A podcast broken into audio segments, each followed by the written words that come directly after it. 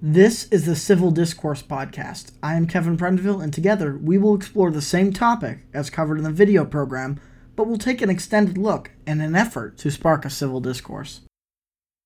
Oh boy, marijuana. It uh, certainly has become a popular plant. It used to just be for hippies and Indians, but, well, if my high school experience was like yours, uh, I'm pretty sure its popularity has grown uh, quite exponentially.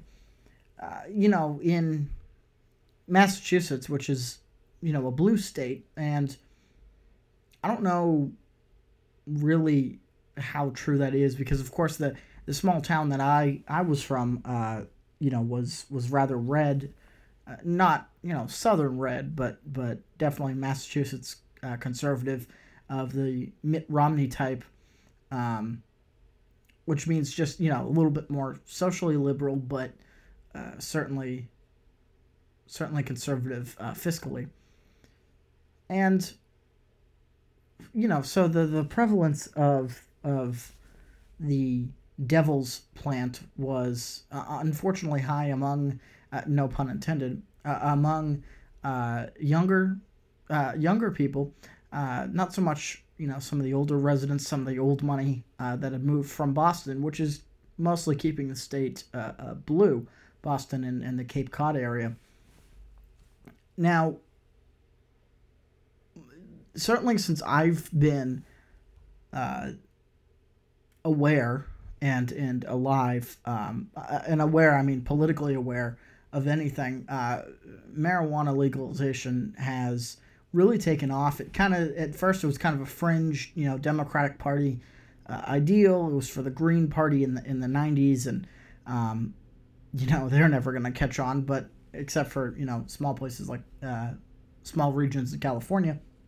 But uh, you know it, it, started with colorado and california and and at least people who who i knew who were against it were it's kind of a joke you know well that's a california thing it's a colorado thing. But certainly in just a few years uh, since then it has uh, gone state to state uh, where it's either you know medical legalization or in some cases total legalization, um, to where you can walk in like any other uh, business and buy uh, marijuana, you know THC included, and I never understood. Now I, I do want to distinguish. There is a, and I'm not an expert, clearly. Um, for those who know me personally, you know, I don't even drink, but that's for my ideals. I believe that you should abstain from anything that uh, removes your connection to God or removes your connection to reality. And I mean, alcohol does it as well as uh, marijuana and any of that stuff. So I've stayed away. I am not claiming to have had uh, personal experience in that uh, frame, but I have friends who, you know, both drink and partake in, in marijuana and you know have premarital sex and all those great things that'll get you to hell quick. But the arguments to me at least you know they always used to be oh it's it's it's it's health it, it, it's an alternative to um, pharmaceuticals so it's an alternative to you know the overuse of, of, of opioids and and certainly that is an issue that we'll talk about uh, later. But that was always seemed to the argument. We're just doing it, you know, for to be healthier, to be uh, a little bit more natural, to get away from some of the industrialization of the uh, healthcare field. Which, of course, without industrialization, I'd like to point out, you know, we wouldn't have penicillin, and you know, we'd all be walking around with syphilis and measles. But the idea that this drug would be used for recreational use. I know it can be used in in uh, in order to get you know cancer patients who may not have an appetite but who need to eat to keep their weight up. It can be used in that sense. I am not as against it medically. Uh, you know, I'm okay with with the CBD oil that comes out because that does not have the THC in it. It's just the um, the hemp plant, which uh, can be used in anything from from clothes to some uh, medical use, and it's it can be used as a as a, a pain reliever, and um, you know some people even use it uh, uh, for dietary reasons. Um, and I'm not I'm not against that per se. Uh, you know, I grew up in kind of a new age household in the sense that you know everything had to be organic and and and closer to nature. So I'm not as against CBD simply because it doesn't have the THC in it, the thing that disconnects you from God. But it is for recreational use, the stuff that does have the THC in it, you know, the fun stuff that makes you forget that you have a purpose. That that stuff uh, is being legalized as well, and you know they'll have rallies for it, and and it, it, it's unfortunately everywhere, and people are destigmatized to it. You know, you you go on any, uh, you listen to any of the modern music, and they glorify it, or or um, you know, it's a prevalent theme sometimes in movies. Uh, the Ju- Judge Dredd movie that came out in um, 2010, I think it was, had uh, you know a, a, usage of, of a drug. Um, I forget what they call it now. Um, I'm not a huge movie fan, but of course, that uh, the drug was a prevalent um, in the storyline. If I remember correctly, he was actually kind of an antagonist um, produced thing because it disconnected people from reality, this terrible reality uh, that they're in. And so we have to look at why it's on the rise in the first place. I mean, I don't think if, if anyone studies history for a minute, nothing happens out of nowhere. There sometimes it takes uh, hundreds of years for things to feel for people to feel the effect of something. Sometimes it takes twenty years. Um, you know, and and you know, you look at something like the Versailles Treaty, which clearly led to the rise of Adolf Hitler and World War II in general. Um, you know, that didn't take too long. Of course, it was aided by the Great Depression, um, and that's a that's a totally different topic. But it, it is it it caused a great tragedy, and I think one of the greatest tragedies here, and really the point of all this, the point of of, of creating this as the first topic is to say that I really believe the reason it's on the rise is because young people today, hell, old people today, uh, we all struggle with who we are. And for whatever reason, we have lost our identity as both individuals and as community. And I really think that's the greatest thing that nobody's talking about. And that can't be fixed by legislation. That can't be fixed by a politician. Heck, I don't even know if it could be fixed by education, although I think that's the soundest way to do it. And I think this problem was caused uh, for, for a lack of education, but in times like this, it, it, it reminds me of the quote um, by St. Augustine, who in, uh, in the 1200s, he was a monk, um, started off, you know, very wealthy and uh, ended up living uh, uh, kind of a secluded life, but but certainly an important life. He was an important theologian uh, in the medieval era, and his famous phrase, or the famous phrase that's always been attributed to him, has been uh, one that that simply our heart is restless until it finds rest in you, O God, and that phrase has always stuck with me. Because there seems to be, for a God who I believe loves us infinitely, and his son Jesus Christ who does the same, who is supernatural in his ability to forgive. We have this chasm deep within us that, that, that is just as infinite and of course there's the there's the antithesis. There's uh, uh, satan antichrist baal whatever you call him the devil who has an equal amount of hatred for us that is just as infinite. And we have decided that that explanation for that chasm in our life the the christian explanation which is you fill that infinite, seemingly infinite chasm with with uh, the love of Christ and the knowledge that there is a God who is a just God, and that through his son Jesus Christ you will be saved and be able to, to fill that void in a way that that that is Christ-like in of itself. And I think one of the failures is is removing that from the general education system. Think about it. This country, like it or not, and we'll be doing a separate podcast uh, on the weekends about this, which is like it or not, this is a Christian nation, and and not in sense of we have you know a, a defined religion. We're not uh, uh, uh France, which you know is obviously uh, uh, defined by its Catholicism, certainly for for much of its history, or, Spain. I'm not talking like about that, but philosophically, much of our beliefs much of our attitudes towards life come from a Christian perspective. But at some point in the 60s, we decided that that really wasn't the case. We need to be more secular. And I'm not saying that we need to be fully theocratic. That's, that's you know, don't mistake my argument uh, for that. But at the same time, a fully secular nation never ends well you know, the, this this actually comes from there's some historical precedents for this. Um, in the early 1900s, uh, does anyone remember the country of Germany? You know that that used to be this huge landmass in the middle of Europe. Powerful, powerful country. Uh, people with a with a strong uh, Calvinist work work ethic. Uh, well, Catholic work ethic if you were in the South in the Munich area. Strong, you know, culture really uh, certainly things were distinct at that time. And think about it. Think of all the, the great inventions and great thinkers, uh, whether it's Albert Einstein or Friedrich Nietzsche, or how many of them came from a Germanic area.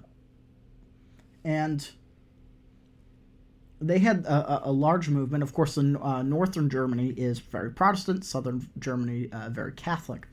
And they had a move in the, uh, or a movement, academic movement, uh, in the early 1900s that really sought to secular secularize most of, of Germany. And it, it caught on with a lot of the socialist parties, and I know they clearly I'm not a socialist, I'm very anti socialist, but the I don't want to make them out to be the bad guy here. I don't really think there is a bad guy here. But this movement in the early 1900s, uh, characterized a lot by nihilism and the idea that you can't prove that you actually exist, which flies in the face of the Roman philosophy of I think, therefore I am. But again, that's another topic. Really um, did a lot of damage to what was what people considered Germans to be, or what it meant to be a German, because no longer was it about. It was just up to anybody to think of something and suddenly, you know, that that's what they identified as. They were suddenly, uh, you know, not a hard hardworking. If they wanted to define themselves as a, a lazy alcoholic, then you know, who are you to say otherwise? Because in a nihilistic culture, nothing means anything. And this actually, it, uh, and it comes from the, the, there's a book called uh, Pendulum, which is a great uh, uh look at history in the terms of it always swings wildly one way to the other. And obviously, the counterbalance to this was the rise of the uh, National uh, Socialist German Workers' Party in the late 1920s, which famously was headed by a man named Adolf Hitler. And that was a response to the late German Empire before it was disbanded by uh, the Versailles Treaty, before World War One, even where uh, and, and, you also saw this philosophy gain a lot of uh, hold in France after World War One and what was called the Lost Generation. Um, but I don't want to get too far down that rabbit hole, which is very interesting. We'll probably also do a podcast on that, you know, far down the road. But the idea of what it be what it was to become a German, and then they no longer identified with the Martin Luther. They no longer identified with uh, some of the Austrian and uh, uh, Czech philosophies that had come out of uh, out of the Reformation. Of course, the Reformation started in, in Germany, and they brought nationalism back, obviously, with the Nazis. However, they also uh, ditched the religion part, which uh, or the Christian part, which which basically would have prevented, uh, you know, the genocide of Jewish people. I'm not saying it would have prevented World War II in terms of uh, the fighting and the and the war itself, but it, had the Nazis been religious, uh, they probably would not have uh, massacred the Jewish people or black people or gypsies or Hungarians or any of the people that they or, or Russians for that for that instance um, they probably would not have been as brutal. Now it would, it would have been a, a, fringe idea that it was in Germany uh, to be you know anti-Jewish, but regardless, that is the counter. That's what happens when we don't fill that void with religion. It's filled by the state. There's other uh, instances of this in the French Revolution in the 1700s. The uh, Catholicism, which had been, I mean, the reigning uh, power and uh, religious power in France for uh, centuries. I mean, basically since the 800s. I mean, it had been nearly a thousand years, and and some would argue once Rome became Catholic, of course, the only form of Christianity, one of the only forms of of uh, Christianity in the early days. That when Rome controlled France, it was Catholic then. So so it had been even longer than that. And uh, after the French Revolution, you know, they even had it in their um, in their constitution that essentially somebody was only validated by society and not by their religion. And so they as well tried to do away with uh, religious prevalence in France. And essentially, what happened was uh, you saw a lot the, the the sudden rise in French nationalism again because you're replacing that void in people's souls. Why am I here? Well, the, the, there was a a German philosopher uh, about hundred years later who described the problem as well. You're here for your country. You identify with the ideals that it encapsulates and what it means. And so your purpose is to die for your country. And that is when nationalism becomes a problem. I love America. I've said it once, I'll say it a million times, and I'll say it till the day I die, whether or not a camera is on me. This is the greatest country in the history of mankind. It's greater than Rome, it's greater than the English Empire, which are two na- uh, nations that I also revere in history, but but flat out the ideas that America has was founded on and really has stuck to for for generations is is unprecedented and now we're facing we're facing the problem a generation that that doesn't know what it means to be an American and I don't think that void will be filled with consumerism which has defined America since about the 1900s, and it's not a bad thing. It's when it runs your life, it's a bad thing. Course, the freedom of, of, of business and the freedom of enterprise is probably one of the most important staples in being an American. I wish there was a, a, a political party founded on the freedom of business. We certainly need some, you know, if if if anyone needs to come in and make sure the, the tech companies are playing fair. Um, you know, it's the United States, and we can do that. We have the great economic system known as capitalism to do that, but we don't teach our, our, our kids history, and it comes from a lot of the uh, secular philosophies uh, that came out of, um, really put into practice in the 1960s here, but also came out of, uh, you know, the early 1900s uh, Germany, as we discussed. And that restlessness is being filled by drugs, alcohol, promiscuity. And we don't, rather than address the real issue, we unfortunately want to say, well, we'll just make marijuana legal and then people will do it and uh, won't get arrested for it. Instead of saying, well, why, why are they, why is it rising in the first place? I don't know how many people willingly want to inhale smoke in their bodies or willingly, I mean, some people, I guess, want to get high, but but it's really the only people who have such a terrible terrible circumstance that they almost it's like they can't deal with it with the pressure and so rather than deal with the problem they just want to run and that's the best way they know how to run That's an issue. Not and and, and you can forget about the, the marijuana and the alcohol for a second. Because they're not going to fill it with consumerism. They're not going to fill it with fill it with nationalism. Because, as we'll explain in a minute, we're not being told what it even means to be an American anymore. They're going to fill, fill it with, with a political philosophy. And the most prevalent one that I can find, the one that has the most pull right now, is socialism.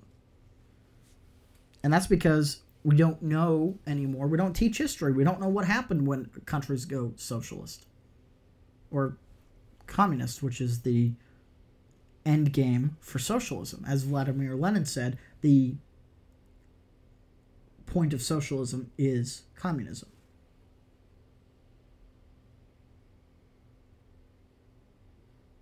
Should that tyranny come to our shores, should our generation of young people fall into the traps that have been laid out for them, where will the people in truly oppressive cultures and societies go? Where will the people in Cuba go? Or the people under the boot of Chinese tyranny? Or the women who are attacked in rural India? Or Russians who want to build a better life? Egyptians who are trying to escape the constant government change? Where are they going to go? That's the beautiful thing about America. And really, the beautiful thing about Christianity, you can choose whether or not you want to be a Christian. There's no phrase in the Bible, like in the Quran, that says, kill anyone who doesn't believe what I believe. There have certainly been radical people who, in the name of Christianity, have done so, but the Christian ethic has always been to debate it even in medieval days, where of course you had the Crusades most famously, but that was done more for for money and personal gain than you know the actual religious aspect of it. Unfortunately, um, but the Christian ethic, you know, in those days among the philosophers and the theologians has always been to debate issues, not to argue and throw things and, and, and play dirty and, and fight over. That's that's the reason that the, the, the Old Testament exists to give us a moral code. So we've thrown that out the window. So that we can violently institute things that we want, which, you know, that's evidenced in uh, during the Obama presidency. You know, you had in communities uh, in, in Ferguson where things would catch like wildfire. You know, hands up, don't shoot, which, uh, you know, you can find, uh, of course, Ben Shapiro talks a lot about this issue that some of that was founded on a lie that, that was fabricated by the media because because of what they want to see instituted and rather than debate the merits and the advantages or disadvantages of socialism it's become the worldview for so many because they've filled that infinite void with earthly matters. Let's throw out the, the, the idea that humor me for a second. Let's throw out the idea that, that okay, let's say suppose there's no God. We're just animals. Animals with a, a heightened sense of consciousness, brains. What does it matter?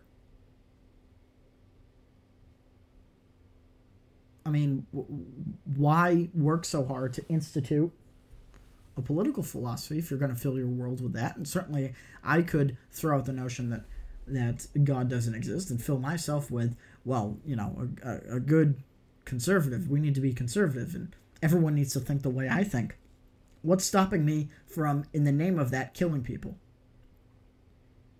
Because if there's no God, then it doesn't matter. You kill me, but but I just it just means I have no consciousness anymore.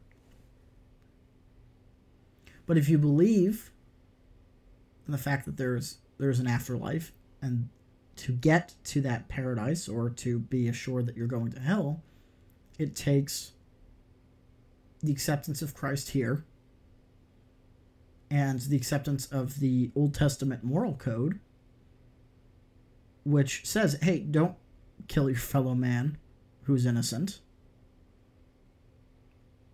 Don't cheat on your wife. Don't, you know, all the things that we hold up as, as good moral standards, we have thrown out the window. And, and that's, I think, part of the reason why you see the rise of groups like Antifa. Because they've thrown that notion out. They just, they want to be socialists because they think that'll fill the void in their in, in their soul, and I don't think it will. There are people who who escaped the oppression of the Soviet Union, and I was I was watching a documentary on this uh, a while back, and a guy was talking in, in his through through a translator, and he basically said the individual is like a grain of sand.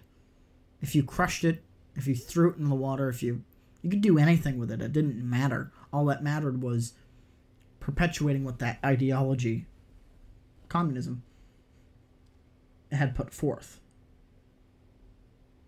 What kind of life is that? The whole prospect of, of Christianity itself is hey, you can have a good life. You don't have to be this morally depraved, depressed creature. You can have the world and all of its gold, and that's the prospect of the United States. But we're not teaching our kids that anymore. And here's why I believe that is because we've gotten too far into moral relativism and multiculturalism. Now we've talked uh, earlier about the what happened with the Germans in the early 1900s and their push for a more secular society. And I'll say it again. I'm not saying we need to be theocratic, absolutely, you know, adopt Christianity as the as the uh, state religion or or any of that but we certainly need to know why we believe what we believe. And, like it or not, our perspective when founding the United States was a Christian perspective. But multiculturalism, and, and we've talked about this a little bit on Crime of the Century and some of the earlier uh, shows. Multiculturalism is the idea, and they present this in. I took a I was went to a liberal arts uh, school, which um, I didn't talk about, but it it, it was a good school, uh, St. Thomas More. I'm sorry, Thomas More University, um, and you know, the, the, so they make you take at liberal arts schools different, uh, lots of different courses.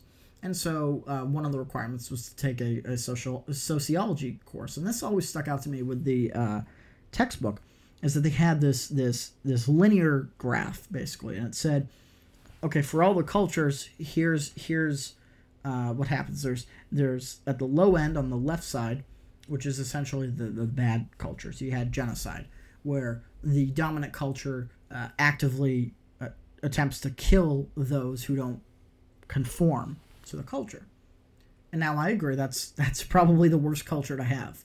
Uh, that's that's a in fact a horrible culture. I don't think you should kill anybody for believing differently, unless they start trying to kill you. But I don't think I can't think of one genocide where that that was the case. Usually it's a it's the innocent party that that gets massacred for absolutely no reason, and that's a horrible thing. And then next to that, on they had another another uh, little dot, and uh, it said basically that that next there were uh, civil rights laws. So basically, uh, it drew a lot of comparisons to the Jim Crow South and the 1950s in the United States, where um, you know you actively had you know black people had different drinking fountains, and you had segregation, and you had uh, you know busing issues, and you had redlining, and you had a lot of uh, issues with people being black, which is stupid your skin color doesn't determine whether or not you're a good person. Your actions, what you've done, how have you helped other people, that determines whether or not you're a good person. That that I love the United States, and I'll still say it's the you know the greatest nation in in, in human history. But like any country, uh, that unfortunately um, was a was a ugly time, and and it's sad that that you know it was part of it was part of our culture, but happened, and there's nothing we can do to change that.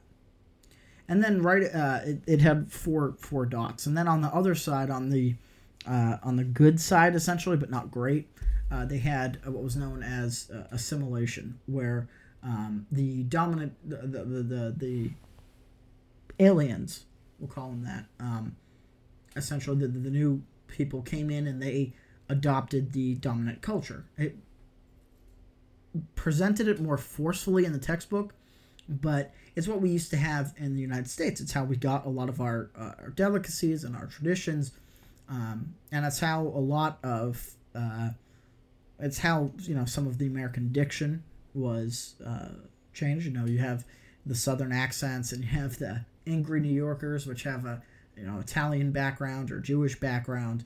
Uh, in Boston, you got the angry Irish, a lot of anger, angry uh, Irishmen, and um, you know some of that history. And, the, and of course, in the South, you have the prevalence, uh, prevalence of of, of you know kind of a African culture um, because of obviously the slavery history.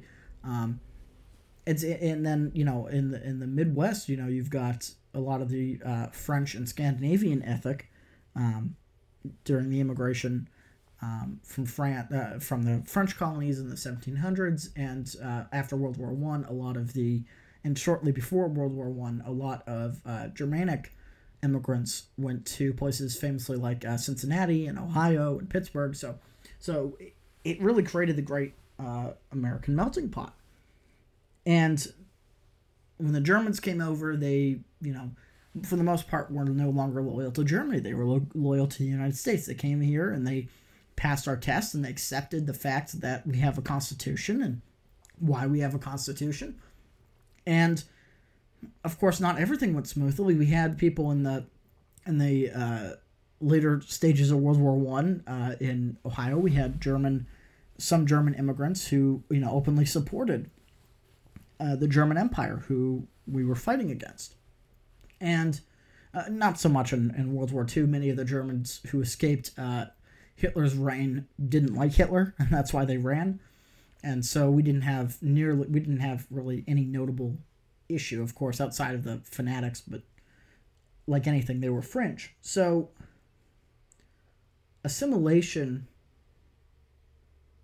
is presented as this bad thing, but really it's what created the American melting pot. But at the end of it, at the end of the thing, at the the the most good they had listed on this on this linear graph was multiculturalism, and that stuck out to me because it was presented as though that was what we were progressing to. Of course, in order to do anything, in order to be motivated for anything in life, you have to orient your life and your actions in, in order to something. That that's the nature of the word. Um, and that comes from uh, Dr. Jordan Peterson in his 12 Rules for Life. I did not just come up with that out of the blue. But cultural uh, multiculturalism basically says we can bring all these people in from all these different parts of the world and when combined with moral relativism, which says basically all viewpoints are valid because the one truth in life is that there is no truth, which we've talked about on the crime of the century, which is naturally a con- contradiction, that multiculturalism uh, is the thing that, that, that, that we're trying to get to because we have all these different cultures that, and you can't one you can't appropriate something but also you have to even for the dominant culture you have to go back and um, you know get in touch with your your native culture and um, you know basically that the dominant culture has no right but actively suppresses its own ideals in order to accept uh, the new ones of the immigrants. And you see this played out uh, in germany with their immigration crisis So they brought in a bunch of uh, you know Africans, uh, North Africans that are predominantly Muslim, and uh, Middle Easterners uh, as refugees. Again, predominantly uh, Islamic, and the amount of stonings and rape and theft and horrible violence went through the roof, and uh, notably in Sweden, but also in France and of course Germany, and we have heard nothing from the elite except for how great that all this is because you know Germans are accepting you know they're they're repaying their debt by accepting uh, people of different skin color and a different culture. But what happens when the culture you're bringing in is is in direct opposition to the ideals of the nation that they're joining. In the West, we have this funny idea that women are equal to men. That's why we let them vote. That's why in the 1920s the suffrage movement gained so much momentum because the consciousness was you know what are we doing We, you know women are equal to men in terms of they are also human beings. We have different skill sets, but they're human beings. We have to treat them like that, and you know that's why society looks down, and as they should, on you know men who beat their wives or or people who hate women in general, and and you know some of that's been exploited, but but I think that's a good thing. We should protect the women and the children. But what happens when you bring in millions upon millions of refugees who believe women should be covered up, not seen. Heck, for for years, for until you know the 1950s, women couldn't even stand trial. You couldn't, as a woman, give a reliable testimony. To go out in public, you need a male escort. Saudi Arabia just let women drive, and that was considered very, uh, extremely progressive. Yet in Germany, in the United States, in the UK, women win most of the legal battles when it comes to custody of the children. Women, and they should be allowed to, women can vote. Women can run their own household. Women can work a job. Women can drive themselves places. Women can shoot guns and shoot attackers, as they should be able to. And they're not going to get stoned for wearing short shorts. But you go ahead and try that in Lebanon, Syria. You know, wear wear one of those those uh, revealing outfits that they do that they do here. And and and see if they don't put you on trial. Is that idea equal to the ones we have in the West of liberation, socially, sexually, and culturally? I'd say not. Multiculturalism works great when you have two basically same cultures. If if a person from Poland came over to the United States and they wanted to, you know, keep their their their language and keep their uh, um, delicacies and, and some of their traditions, okay, fine. But Poland's Poland never wanted communism; they threw it off. You know, Poland is, a good, strong moral character, and and for the most part, a Western country. But when you have two ideas that are so polar opposite, two, and we talked about this in a, in a crime of the century um, that came out in February, where essentially there's a, an entire difference of the difference of vision of what the world should be is so different that you know uh, you are in competition with each other. One is going to win. There's no compromise. There's no in between, and that's where you get the the rise in violence, and you get the unfortunate, uh, you know, culture clashes that you see in Europe. And so, conversely, the generation that accepts multiculturalism forgets what their own culture is because they're encouraged to not think about it because you need to respect the others. So then it becomes what do we believe? And when you fight someone who is as